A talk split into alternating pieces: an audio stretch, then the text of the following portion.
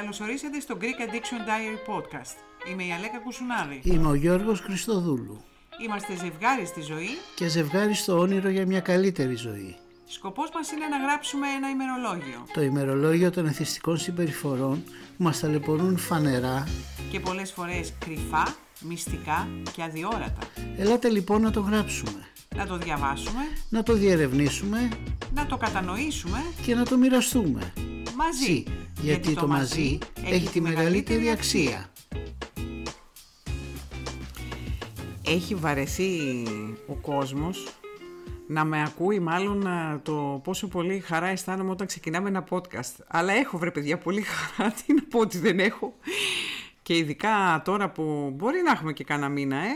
Ναι, ναι, μάλλον έχουμε περίπου ένα μήνα για να δημιουργήσουμε κάποιο καινούριο podcast και αναρωτιέμαι γιατί θα μιλήσουμε σήμερα. Λέγαμε. Α, σου έχω έκπληξη. Για πες. Ε, τώρα θες να μας πεις, να πεις στον κόσμο ότι δεν ξέρεις γιατί θα μιλήσουμε. Άστα Γιώργο, είσαι κακός ηθοποιός. Εντάξει, αστείευομαι. Σήμερα θα προσπαθήσουμε να προσεγγίσουμε ένα θέμα μετά από καθολική απέτηση φίλων και γνωστών. Αλλά δεν θα σας το πούμε τόσο άμεσα και το έχετε δει λίγο πολύ από τον τρόπο που, που δίνουμε τους τίτλους μας ε, στα επεισόδια. Αλλά εγώ θέλω να ξεκινήσω όπως ε, συνήθως μου αρέσει να κάνω με ένα λίγο πιο πλάγιο και πρωτότυπο τρόπο. Λοιπόν, τες το βράδυ βλέποντας έτσι μια ένα, να το πούμε ένα σοου έτσι μέσα οικογενειακός και ήταν και το παιδί μαζί. Παρουσιάστηκε, δεν θα πούμε ονόματα για ευνόητους λόγους, παρουσιάστηκε μία τραγουδίστρια έτσι αρκετά γνωστή και το θέαμα που παρουσίαζε το πρόσωπό της ήταν προφανώς τόσο σοκαριστικό που πολύ αυθόρμητα ο 12χρονος ιός μας είπε «Μαμά, έτσι ξέρετε πως τα λένε τώρα και τα παιδάκια αυτής της ηλικίας. «Μαμά, αυτή εδώ είναι η original ή είναι μεταφιεσμένη» Λοιπόν, αχ γελάμε αλλά βρε παιδιά δεν είναι για γέλια. Και όπως καταλαβαίνετε το παιδί απόρρισε πραγματικό ή είναι φτιαγμένο ε, δεν ξέρω, σε μια άλλη διάσταση. Θα μου πεις τι σχέση έχει όλο αυτό, Αλέκα μου, με το φόβο που αποφασίσαμε να μιλήσουμε σήμερα. Ε, και θα σας πω τουλάχιστον εγώ πώς το συνδέω. Το χρησιμοποιώ λοιπόν ως παράδειγμα για να αναφέρω ότι αυτή η παρέμβαση σε μια φυσική διαδικασία που έχει να κάνει με το γύρας μπορεί να είναι τόσο πολύ μεγάλη ε, που πραγματικά να, να, να αλλοιωθεί ο άνθρωπος και κατά τη γνώμη μου κάτω από αυτή την ιστορία κρύβεται ένας φόβος. Ο φόβος του να γεράσει φυσικά ένας άνθρωπος. Ναι, είναι δυστυχώς αυτό το μήνυμα στην κοινωνία αυτή είναι έντονο και μεγάλο και συνεχές. Δηλαδή το να δεχθώ εγώ τη φυσική αλλίωση της εικόνας μου προς τον έξω κόσμο σύμφωνα με το πέρασμα του χρόνου σύμφωνα με μια ζωή που μου την έδωσε ο Θεός που θα απολαύσω και τα νιάτα μου αλλά θα μάλλον θα πρέπει να αποδεχθώ και τα γυρατιά μου κτλ. Ε, η κοινωνία αυτή έχει βρει πολλούς τρόπους να αντισταθεί σε αυτό το στο χρόνο τέλος πάντων στο, στο γύρας και προσπαθούν με χιλιάδες πλαστικές, με μπότοξ, με όλοι να παραμείνουν όσο πιο νέοι γίνεται κατά τη μεγαλύτερη διάρκεια της ζωής τους για να πουλάει η εικόνα τους και να είναι καλή προς τον κόσμο. Άρα λοιπόν όσο έχεις επενδύσει σε κάτι, όσο αισθάνεσαι ως πεποίθηση ότι αυτό το πράγμα μου είναι πολύ χρήσιμο, έτσι, τόσο λοιπόν υπάρχει και ένας ε, φόβος που έχει αναπτυχθεί μην τυχόν και το χάσεις. Δηλαδή γιατί αν το χάσεις, εκεί κινδυνεύεις. Σωστά, καλά καταλαβαίνω. Σωστά. Μόνο που αυτός ο φόβος δεν είναι στους φυσιολογικούς φόβους που εμπεριέχονται σε έναν υγιή άνθρωπο. Αυτός ο φόβος είναι μια φοβία που ουσιαστικά τα βάζεις με τη φύση σου. Ο πραγματικός φόβος είναι ένα πολύ υγιές συνέστημα το οποίο μας προειδοποιεί. Αν δούμε ένα φίδι, αν δούμε αν συναντήσουμε ένα αυτοκίνητο στο δρόμο να πηδήξουμε στο πεζοδρόμιο να μην μας χτυπήσει. Αν δούμε ότι κάπου μαχαιρώνονται να αποφύγουμε να μην συμμετέχουμε. Αν δούμε ότι κάπου πέφτουν σφαίρες. Αν παραβιάσουμε ένα stop, μια παράβαση που μπορεί να τρακάρουμε με έναν άλλον άνθρωπο και να σκοτώσουμε και αυτόν και εμείς μαζί. Όπου κινδυνεύει η ανθρώπινη ζωή εννοείς. Οπότε υπάρχουν κάποια φυσιολογικά υγιή ποσοστά του φόβου σε έναν άνθρωπο για να τον προειδοποιεί για κάποιους κινδύνους. Ως φυσικό συνέστημα. Ο φόβος ως φυσικό συνέστημα, ναι. είναι πολύ ε, λογικός. Μπράβο. Αυτά είναι κάποια ποσοστά τέλος πάντων τα οποία κατοικούσαν έναν άνθρωπο που έχει μια υγεία στο κεφάλι του. Τώρα, ο φόβος του να μην γεράσω από τη στιγμή που όλοι γνωρίζουμε ότι θα γεράσουμε είναι ένας παράλογος φόβος και όμως ισχύει για την εποχή μας. Προσπαθούμε να τραβήξουμε από εδώ πέρα τη ζάρα, προσπαθούμε να βάλουμε το στενό, προσπαθούμε εκεί να μαζέψουμε από εκεί, να μαζέψουμε από την άλλη, να μην δείχνουμε 50, να δείχνουμε 40, να μην δείχνουμε 40, να δείχνουμε 30, να μην δείχνουμε 60 και να δείχνουμε 20. Και από τη στιγμή που κάποιος παλεύει και αντιστέκεται πολύ σε αυτό το πράγμα, μια εξιντάρα που προσπαθεί να δείχνει ας πούμε καταφέρει με μπότοξ, με ρούχα, με δίαιτες, με χίλια δυο να δείχνει 25 τριαντάρα έτσι ε, παρατηρείται αυτό το φαινόμενο που είδε και το παιδί ας πούμε. Βλέπει δηλαδή το φόβο μπροστά στα μάτια, το φόβο ενός άνθρωπου να δεχθεί τη φυσική ροή της ζωής.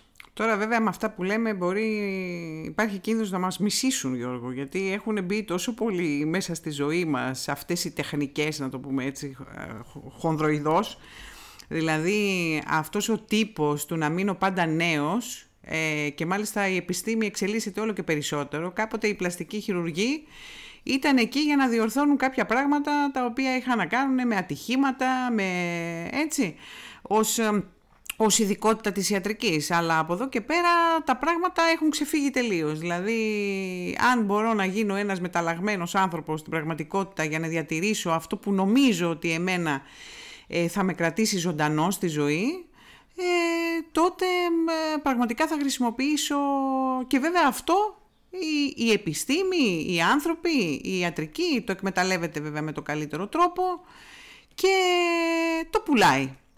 Και ουσιαστικά τι πουλάει, ε, ένα αντίδοτο στην ανασφάλεια των ανθρώπων. Ναι, το πουλάει. Πουλάει αυτό το αντίδοτο, αλλά ο άνθρωπος επειδή ζει μέσα σε άγνοια δεν, μπορεί να, δεν γνωρίζει κάποια πράγματα. Αυτός ο φόβος, ο παραπάνω από τον κανονικό, που έχει περισσότερα ποσοστά μέσα στον άνθρωπο τέλος πάντων, ε, μπορεί να εξελιχθεί πραγματικά σε ένα πολύ αρρωστημένο φόβο να κάνω εδώ μια διευκρίνηση για να μην έχουμε παρεξηγήσεις. Εμείς δεν είμαστε, τουλάχιστον να το πω λίγο πνευματικά, εγώ θα χρησιμοποιήσω αυτό τον όρο, ε, δεν είμαστε κατά του να, του να περιποιείται ο άνθρωπος τον εαυτό του ή να παρεμβαίνει με ένα τέτοιο τρόπο ούτως ώστε να φαίνεται πιο υγιής, πιο... Το θέμα τώρα είναι όμως η υπερβολή της χρήσης, αυτό που πάντα λέμε εμείς ως σύμβουλοι εξαρτήσεων, Δηλαδή, όταν κάτι το χρησιμοποιείς κάθε υπερβολή, αυτό το πράγμα αρχίζει και γίνεται, να πω την πιο ήπια λέξη, δυσλειτουργικό. Και βέβαια αυτό φαίνεται και αποτυπώνεται και σαν αλήθεια, έτσι, προς τα έξω. Δηλαδή το παιδί, ας πούμε, το είδε, είδε το άρρωστο του πράγματος. Γιατί όταν ένα 12χρονο παιδί σου λέει αυτό είναι το πραγματικό ή είναι το, το, το, το ψεύτικο, η εικόνα λοιπόν που, που παρουσιάζει ο άλλος άνθρωπος φαίνεται ότι είναι προβληματική. Ναι, είναι προβληματική. Κοίταξε, όταν ο φόβος μέσα στον άνθρωπο ξεπερνάει το βαθμό που θα έπρεπε να υπάρχει, έτσι αρχίζει και γίνεται φοβία για πράγματα τα οποία υπάρχουν μόνο μέσα στο μυαλό του και όχι στην πραγματικότητα. Αυτές οι φοβίες μπορεί να έχουν διάφορες διακλαδώσεις μπορεί να καταλήξουν στο να φοβάται ο άλλος κατσαρίδες, μπορεί να φοβάται τα μικρόβια, μπορεί να, μπορεί να καταλήξουν σε όποια διακλάδωση μπορεί να υπάρξει. Η πραγματική αιτία κάθε ψυχοσωματικής ή νευρωτικής ασθένειας είναι ο ανεξέλεκτος φόβος. Αυτός ο φόβος ασκεί φοβερή πίεση σε αυτόν που τον αισθάνεται και διαλύεται μόνο με τη βοήθεια ενός ειδικού.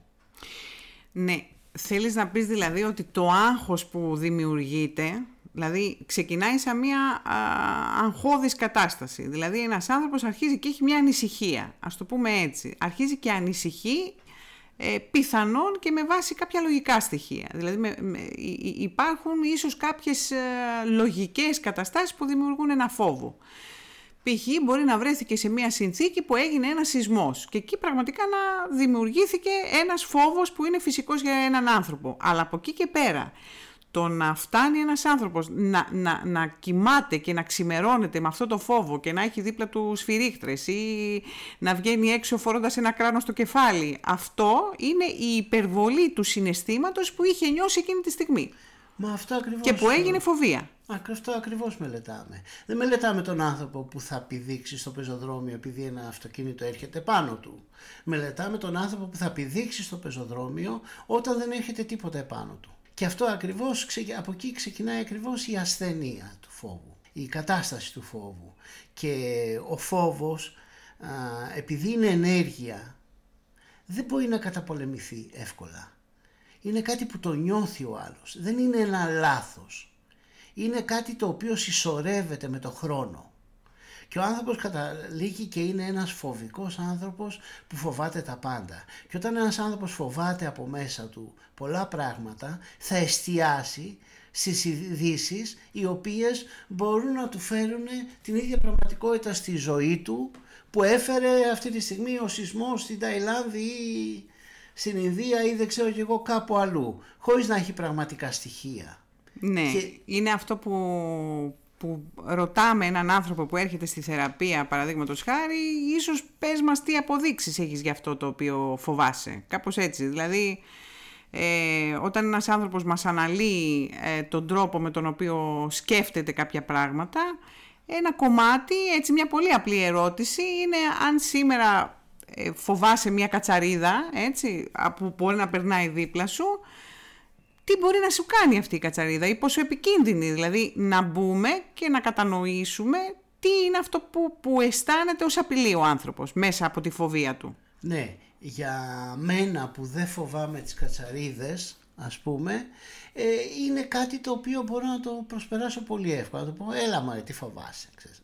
Αλλά για τον άνθρωπο που το βιώνει είναι πάρα πολύ μεγάλο. Και το βιώνει ως μια πραγματική απειλή. Μπράβο και πρέπει να το σεβαστούμε αυτό στον άνθρωπο το οποίο το βιώνει. Γι' αυτό χρειάζεται ακριβώς βοήθεια αυτός ο άνθρωπος. Και αν έχουμε πολλά θέματα στη ζωή μας τα οποία τα έχουμε ερμηνεύσει με έναν τρόπο αποτυχιών, μας εκμεταλλευθήκανε, αν έχουν πολύ φόβο αυτά τα θέματα τα οποία έχουμε συσσωρεύσει στη ζωή μας, τότε είμαστε ένας άνθρωπος με πολλά θέματα φόβου. Ο φόβος κατοικεί μέσα στο κεφάλι κατοικεί στις σκέψεις, κατοικεί μέσα σε αυτά τα θέματα. Και αν εγώ έχω μέσα στο κεφάλι μου 15 θέματα άλυτα, τα οποία κατοικεί ο φόβος και δεν ξέρω πού να εμπιστευθώ, με ποιον να τα επικοινωνήσω, πού να τα πω, πού να βρω λύση, τι λύση θα μου δώσουν, θα μου δώσουν λύση ή θα με κοροϊδέψουν. Και αν ζω συνέχεια με αυτό το πρόμο, γίνομαι συνέχεια ένα φοβικό άτομο το οποίο διοικείται από το φόβο σε όλη του τη ζωή. Ε, αυτό όμως που είναι πολύ σημαντικό να πούμε είναι ότι συνήθως ε, η φοβία δεν είναι κάτι που αναπτύσσεται από τη μια μέρα στην άλλη ξαφνικά. Υπάρχουν κάποιες λογικοφανείς καταστάσεις και αναφέρομαι στο κομμάτι λογικοφανείς που μπορεί να δημιούργησαν το έδαφος για να αναπτυχθεί μια φοβία. Να πω ένα παράδειγμα. Ας πάρουμε έναν άνθρωπο ο οποίος πάσχει από αρρωστοφοβία ή να το πούμε λίγο πιο επιστημονικά από νοσοφοβία. Έτσι. Δηλαδή αυτός ο άνθρωπος συνήθως έχει μία, ε, ένα φόβο ότι θα αρρωστήσει, ότι δεν θα τα καταφέρει, ό,τι ακούει γύρω του συνήθως το ταυτίζει, δηλαδή αν έρθεις και πεις εσύ ότι έχω μία συγκεκριμένη ασθένεια, συνήθως θα σκεφτεί ότι την έχει και αυτός, θα αρχίσει να ψάχνει, έχει κάποια συγκεκριμένα patterns, δηλαδή κάποια μονοπάτια αυτή, αυτή η φοβία. Αρχίζεις και ψάχνεις, το εσωτερικεύεις, πολλές φορές μπορεί να δημιουργείς και εσύ ο ίδιος τα συμπτώματα, μετά για να ησυχάσει όλο αυτό και να το απαλύνεις θα πρέπει να πας σε γιατρό, να κάνεις εξετάσεις, Ε, πολλές φορές αυτή η φοβία γίνεται και ακόμα μεγαλύτερη γιατί πας ο γιατρός σου λέει δεν έχεις κάτι αλλά δεν τον πιστεύεις πας και σε άλλο γιατρό. Τέλος πάντων έχει και αυτό στάδια. Αυτός λοιπόν ο άνθρωπος δεν ξύπνησε μια μέρα και αποφάσισε από μόνος του να φοβάται ότι θα αρρωστήσει, παύλα θα πεθάνει. Πιθανότατα είχε ένα τραυματικό γεγονός στη ζωή του, το οποίο μπορεί και να μην το θυμάται καν, έτσι που μπορεί να λειτουργεί μέσα στο ασυνείδητο και κάποια στιγμή πυροδότησε ακριβώς αυτή την ανησυχία. Και αυτή την ανησυχία αργότερα τη εκδηλώνεται σαν ένας υπερμεγενθυμένος φόβος. Εδώ μπορούμε να πούμε κάτι, ε, μια συγκεκριμένη ιδιότητα που έχει ο φόβος. Όπως η αγάπη για να αυξηθεί χρειάζεται να τη δίνεις και όσο πιο πολύ δίνεις τόσο πιο πολύ αυξάνεται, ο φόβος έχει μια άλλη ιδιότητα. Για να αυξηθεί πρέπει να πιστεύεις πάρα πολύ σε αυτόν. Στον ίδιο το φόβο δηλαδή. Στον ίδιο το φόβο. Όσο πιστεύεις σε αυτόν τόσο δυναμώνει. Ναι, αλλά απλά οι άνθρωποι που το βιώνουν συνήθως το εκφράζουν σαν μια κατάσταση ότι όταν μπαίνω μέσα σε αυτόν τον κύκλο του φόβου, γιατί και αυτό όπως λέω και εγώ καμιά φορά είναι σαν γρήπη, δεν, δεν χτυπάει πάντα. Δηλαδή πώς είναι μια γρήπη και έρχεται και κάνει ένα κύκλο, έχει κάποια συμπτώματα όλο αυτό. Οπότε οι άνθρωποι το βιώνουν σαν, σαν μια κατάσταση που δεν μπορούν να βγουν από όλο αυτό. Δηλαδή και παρόλο που καταλαβαίνουν ότι έχει ένα κομμάτι παραλογισμού, αλλά συναισθηματικά, συναισθηματικά δεν μπορούν να μην βιώσουν αυτά τα συναισθήματα, γιατί προφανώς δεν μπορούν να επέμβουν μόνοι τους στο λογικό κομμάτι ή στο παράλογο κομμάτι. Και εκεί βέβαια είναι που χρειάζονται αυτοί οι άνθρωποι βοήθεια. Ε, ούτως ή άλλως κάποιες φοβίες, οι φοβίες ανήκουν στο γενικότερο, στη, στη γενικότερη κατάταξη των, ε, των διαταραχών, ας πούμε των αγχώδων διαταραχών ε, και βέβαια είναι σαφές ότι αυτοί οι άνθρωποι που πραγματικά υποφέρουν θα πρέπει να πάρουν βοήθεια γιατί αυτές οι, οι, οι καταστάσεις της καθημερινότητας το ζήτημα είναι αν κάνουν έναν άνθρωπο ε, λειτουργικό ή δυσλειτουργικό. Ο άνθρωπος που φοβάται μπορεί να σταματήσει να έχει καθημερινές ε, ασχολίες στη ζωή του ή να σταματήσει προοδευτικά να τις κάνει μόνο και μόνο επειδή πιστεύει ακριβώς το φόβο του. Επειδή ο άνθρωπος λειτουργεί σε πολλές περιπτώσεις μιμητικά σε σχέση με τους άλλους ανθρώπους ε, το λάθος που γίνεται στο θέμα του φόβου είναι ότι προσπαθούν να τον ελέγξουν ή να τον αποθήσουν. Και άμα προσπαθήσεις να λειτουργήσεις έτσι με το φόβο να τον ελέγξεις ή να τον αποθήσεις ο φόβος πάει πιο βαθιά και γίνεται ακόμα μεγαλύτερος το θέμα με το φόβο είναι ότι θέλει διαφορετική αντιμετώπιση που συνήθως οι άνθρωποι δεν την κάνουν γιατί δεν ξέρουν ποιο να εμπιστευτούν. Ενώ καταλαβαίνουν ότι έχουν αυξημένα ποσοστά φόβου σε μερικές περιπτώσεις, σε κάποια θέματα στη ζωή τους, ε, δεν ξέρουν με ποιο να τα επικοινωνήσουν και επίσης αισθάνονται ντροπή να μιλήσουν για αυτό το θέμα σε κάποιον άνθρωπο. Ότι φοβούνται πάρα πολύ, ας πούμε, το συγκεκριμένο θέμα. Και όλο αυτό τους δημιουργεί ένα εσωτερικό αδιέξοδο.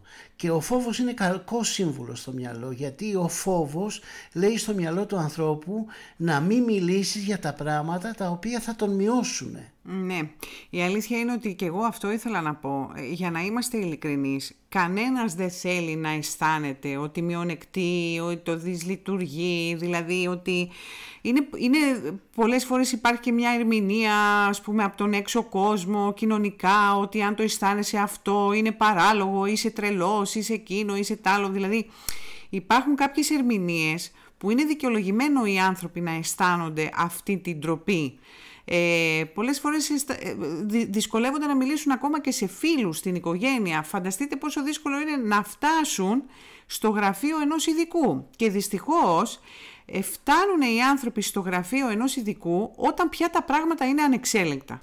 Επειδή ο φόβος είναι ένα πολύ ιδιαίτερο συνέστημα, οι άνθρωποι διαλέγουν πολλές φορές να τον αποθήσουν ή να τον καταστήλουν με κάποιον εθισμό. Με ένα ποτό, με λίγο φαΐ, χρησιμοποιούν το φαΐ ας πούμε σαν ηρεμιστικό. Ναι, είναι πολύ δυσφορικό συνέστημα ο φόβος και ο φόβος που γίνεται και φοβία είναι ακόμα πιο δυσφορικό συνέστημα και η αλήθεια είναι ότι ένας άνθρωπος έχει την ανάγκη αυτό το πράγμα να το ανακουφίσει. Η μείωση του φόβου μπορεί να γίνει με ένα φυσικό τρόπο ε, κατά πόσο θα εξετάσουμε και θα διερευνήσουμε αν αυτή η φόβη είναι πραγματική. Θες να πεις δηλαδή ότι κανένας ε, εθισμός δεν μπορεί να εξαλείψει ένα φόβο, παρόλο που θα φτάνουμε να τον χρησιμοποιούμε αυτόν τον εθισμό για να καταπραίνουμε τα συναισθήματα, αλλά ο τρόπος που φυσικά μπορεί να μειωθεί ένας φόβος είναι να δούμε κατά πόσο πραγματικά αυτή η φοβία, ο φόβος έχει αντίκρισμα στην πραγματικότητα. Έτσι δεν είναι; Ναι, η φυσική αντιμετώπιση του φόβου σε μια θεραπεία είναι ο καλύτερα ενδεδειγμένος τρόπος ο οποίος δεν έχει τις συνέπειες που έχουν οι εθισμοί και οι άλλες παρατεταμένες ανακουφίσεις και απολαύσεις. Γι' αυτό και σε περιπτώσεις που ένας άνθρωπος με, με έντονες φοβίες θα φτάσει ας πούμε ίσως στο γραφείο ενός ψυχιάτρου και εκεί μπορεί ο ψυχίατρος να θεωρήσει ότι για να γίνει λίγο πιο λειτουργικός ο άνθρωπος μπορεί να χρειαστεί να πάρει κάποια φαρμακευτική αγωγή για ένα διάστημα, παράλληλα θα του συστήσει να κάνει και ψυχοθεραπεία βέβαια. Ναι, ε, αντιμετωπίζεται με δύο τρόπους. Ναι, πρώτα τα βάζουμε με τον εθισμό, δηλαδή προσπαθούμε να μην χρησιμοποιούμε για να μπορέσουμε να δούμε τον φόβο τους σε όλο το μεγαλείο, τι ακριβώς από πού προέρχεται, από πού επιθύσεις, τι ακριβώς φοβάμαι, τι είναι το πραγματικό, τι είναι το φανταστικό και εφόσον τον εξετάσουμε και το βάλουμε σε μια σωστή ποσόστοση μέσα μας, ε, αυτό το φόβο μπορούμε να το δουλέψουμε με κάποιον άνθρωπο για να μπορέσουμε να βρούμε φυσικούς τρόπους αντιμετώπισης. Μάλιστα. Ωραία. Και εδώ υπάρχει και ένα πολύ καλό παράδειγμα που διάβασα σε ένα βιβλίο το οποίο δείχνει από πού μπορεί να ξεκινήσει ένας μικρός φόβος και πόσο μπορεί να εξελιχθεί μέσα στο μυαλό ενός ανθρώπου. Mm, θες να μας το διαβάσεις; Μπορώ να το διαβάσω. Βέβαια, βέβαια. Είναι ενδιαφέρον. Λέει κάποιος ο οποίος υποφέρει από φοβία. Τραβάω μια κονσέρβα ανανά και όλες οι κονσέρβες αρχίζουν να πέφτουν. Όλο το ράφι χάνει την ισορροπία του και σπάει. Μια πολίτρια τρέχει βιαστικά, σκοντάφτει όμως σε μια κονσέρβα και έτσι σπάζει και τα κόκαλά της. Κατά το πέσιμο πετιέται το χασαπομάχαιρο που κρατούσε στο χέρι της και καρφώνεται στον ώμο του διευθυντή του υποκαταστήματος. Τσιρίζοντας, πετιέται στο δρόμο για να λάβει τις πρώτες βοήθειες στο επόμενο φαρμακείο. Το αυτοκίνητο του δημάρχου που περνούσε αυτή τη στιγμή πρέπει να φρενάρει. Οι υπάλληλοι ασφαλείας υποθέτουν ένα τρομοκρατικό χτύπημα εναντίον του. Κλείνει το αεροδρόμιο και όλοι οι έξοδοι. Η πόλη είναι σε κατάσταση κατοχής και ο πληθυσμός τώρα λιμοκτονεί.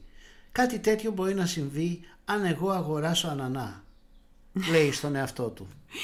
Αυτό δείχνει πολύ περιγραφικά το πώς μπορεί να καλπάσει η φαντασία ε, ε, ενός ανθρώπου ε, προκειμένου, ας το πούμε, να μπει σε μία δράση, αλλά στην πραγματικότητα αυτό το μήνυμα που θέλουμε να περάσουμε είναι ότι δυστυχώς ε, ο άνθρωπος τα βιώνει τα συναισθήματα των σκέψεων και εκεί είναι που έρχεται τώρα ε, το άγχος που δημιουργείται. Δηλαδή, ενώ μπορεί να βασίζεται σε μια παράλογη ιδέα, ο άνθρωπος συναισθηματικά βιώνει την ένταση ακριβώς αυτής της ιδέας που μπορεί να έχει στο κεφάλι του. Και εκεί είναι δυστυχώς όλη η δυσλειτουργία που παρουσιάζεται.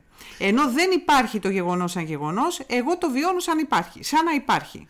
Ναι, ε, ουσιαστικά ο φόβος μας κινεί για να νιώσουμε λίγο πιο ασφαλείς. Αυτή είναι η λειτουργία του φόβου, ότι θέλω να νιώσω περισσότερη ασφάλεια. Και αυτό που δεν γνωρίζει ο άνθρωπος είναι ότι η ζωή έχει ανάγκη την ανασφάλεια για να είναι όμορφη και μυστηριώδης. Τα πραγματικά ποσοστά του φόβου δηλαδή θα έπρεπε να είναι μικρά για να μπορεί ο άνθρωπος να διεξάγει μια όμορφη ζωή. Και επειδή το μυαλό αυτού του ανθρώπου που φοβάται θέλει να αποφύγει τα λάθη, η ζωή του αποδεικνύει ότι δεν μπορεί να τα αποφύγει. Πρέπει να επιμείνει σε αυτά και πρέπει να μάθει ή να διδαχθεί κάτι από αυτά. Θες να πεις ότι κρύβεται από πίσω πολύ έντονος έλεγχος, να έχω τη ζωή μου δηλαδή σε ένα τέτοιο έλεγχο, ούτως ώστε να είμαι ασφαλής, αλλά αυτό πρακτικά δεν γίνεται και καλό είναι να καταλαβαίνουμε ότι πρέπει να πηγαίνουμε με τη ροή των γεγονότων και αντί να φοβόμαστε τα γεγονότα, να, να εκπαιδευόμαστε στο να μάθουμε να διαχειριζόμαστε τα γεγονότα όταν έρχονται. Έτσι δεν είναι; Ακριβώς. Εγώ αυτό που κατάλαβα από τη χρόνια εμπειρία μου είναι ότι όσο μιλάω για τα θέματα που με απασχολούν, τους φόβους που έχω με κάποιον άνθρωπο σε μια θεραπευτική συμμαχία και σιγά σιγά μειώνονται μέσα μου, εγώ αρχίζω και γίνομαι πιο χαρούμενος άνθρωπος και απολαμβάνω περισσότερο τη ζωή μου. Αυτό δεν το καταλαβαίνω επί τόπου. Το καταλαβαίνω με το πέρασμα του χρόνου ότι έχω αλλάξει σαν άνθρωπος. Και αυτό είναι το υπέροχο θέμα, της, η, η όμορφη πλευρά της ψυχολογίας. Και φαντάζομαι, Γιώργο μου, είναι ισχύει αυτό που λες, που λες ε, πολλές φορές, ότι πίσω από όλους τους φόβους ε, βρίσκεται ο φόβος του αγνώστου. Έτσι, δηλαδή τι με περιμένει, τι άλλο θα με βρει. Και βέβαια, σύμφωνα με την ψυχολογία, όλοι οι φόβοι ε, αντανακλούν στο φόβο του θανάτου. Ε, ναι, εντάξει. Ο, όλοι οι φόβοι αντανακλούν ακριβώς. Ο φόβος του αγνώστου, γιατί και ο θάνατος είναι κάτι το άγνωστο. Δεν ξέρουμε αν θα πεθάνουμε και αν θα πάμε κάπου καλύτερα. Απλά δεν ξέρουμε τίποτα. Και γι' αυτό φοβόμαστε.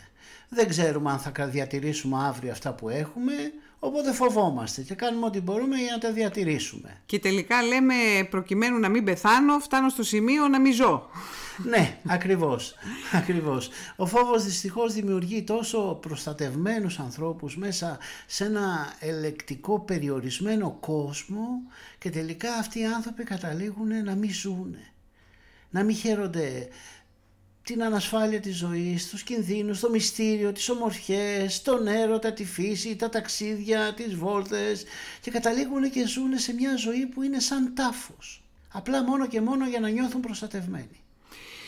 Το ελπιδοφόρο λοιπόν μήνυμα που για ακόμα μια φορά θα περάσουμε είναι ότι αυτές οι ανησυχίες μπορεί όντως να έχουν προέλθει με έναν τρόπο που μπορεί να βρίσκεται στο ασυνείδητο κομμάτι μας είτε σε κομμάτια της παιδικής μας ηλικίας αλλά εδώ πραγματικά για ακόμα μια φορά να περάσουμε την ελπίδα ότι όποιος θέλει και όποιος έχει την ανάγκη να μην ζει κάτω από αυτά τα δυσφορικά συναισθήματα ε, υπάρχουν διέξοδοι, υπάρχουν λύσεις, αρκεί ένας άνθρωπος να το, να το θελήσει πραγματικά. Να είναι γεγονός ότι η συσσόρευση του φόβου πρέπει να μελετηθεί. Αυτή είναι η μόνη φυσική αντιμετώπιση. Κάθε άλλη αντιμετώπιση έχει συνέπειες και παρενέργειες. Και ένα βραχυπρόθεσμο αποτέλεσμα. Ακριβώς. Ωραία.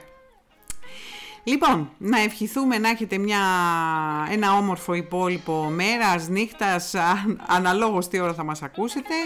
Ε, να είστε καλά, φιλιά πολλά από μένα και καλή αντάμωση στο επόμενο επεισόδιο podcast. Σας χαιρετώ και εγώ και ελπίζω να συμβάλαμε σε μια μικρή μείωση του φόβου σήμερα με αυτό το podcast. Τροφή για σκέψη όπως λέμε πάντα Γιώργο μου, ε; και για δουλειά κάποιες φορές. Ακριβώς. Όχι μόνο για σκέψη, για δουλίτσα. Λοιπόν, να είστε καλά. Πολλά φιλιά. Γεια σας.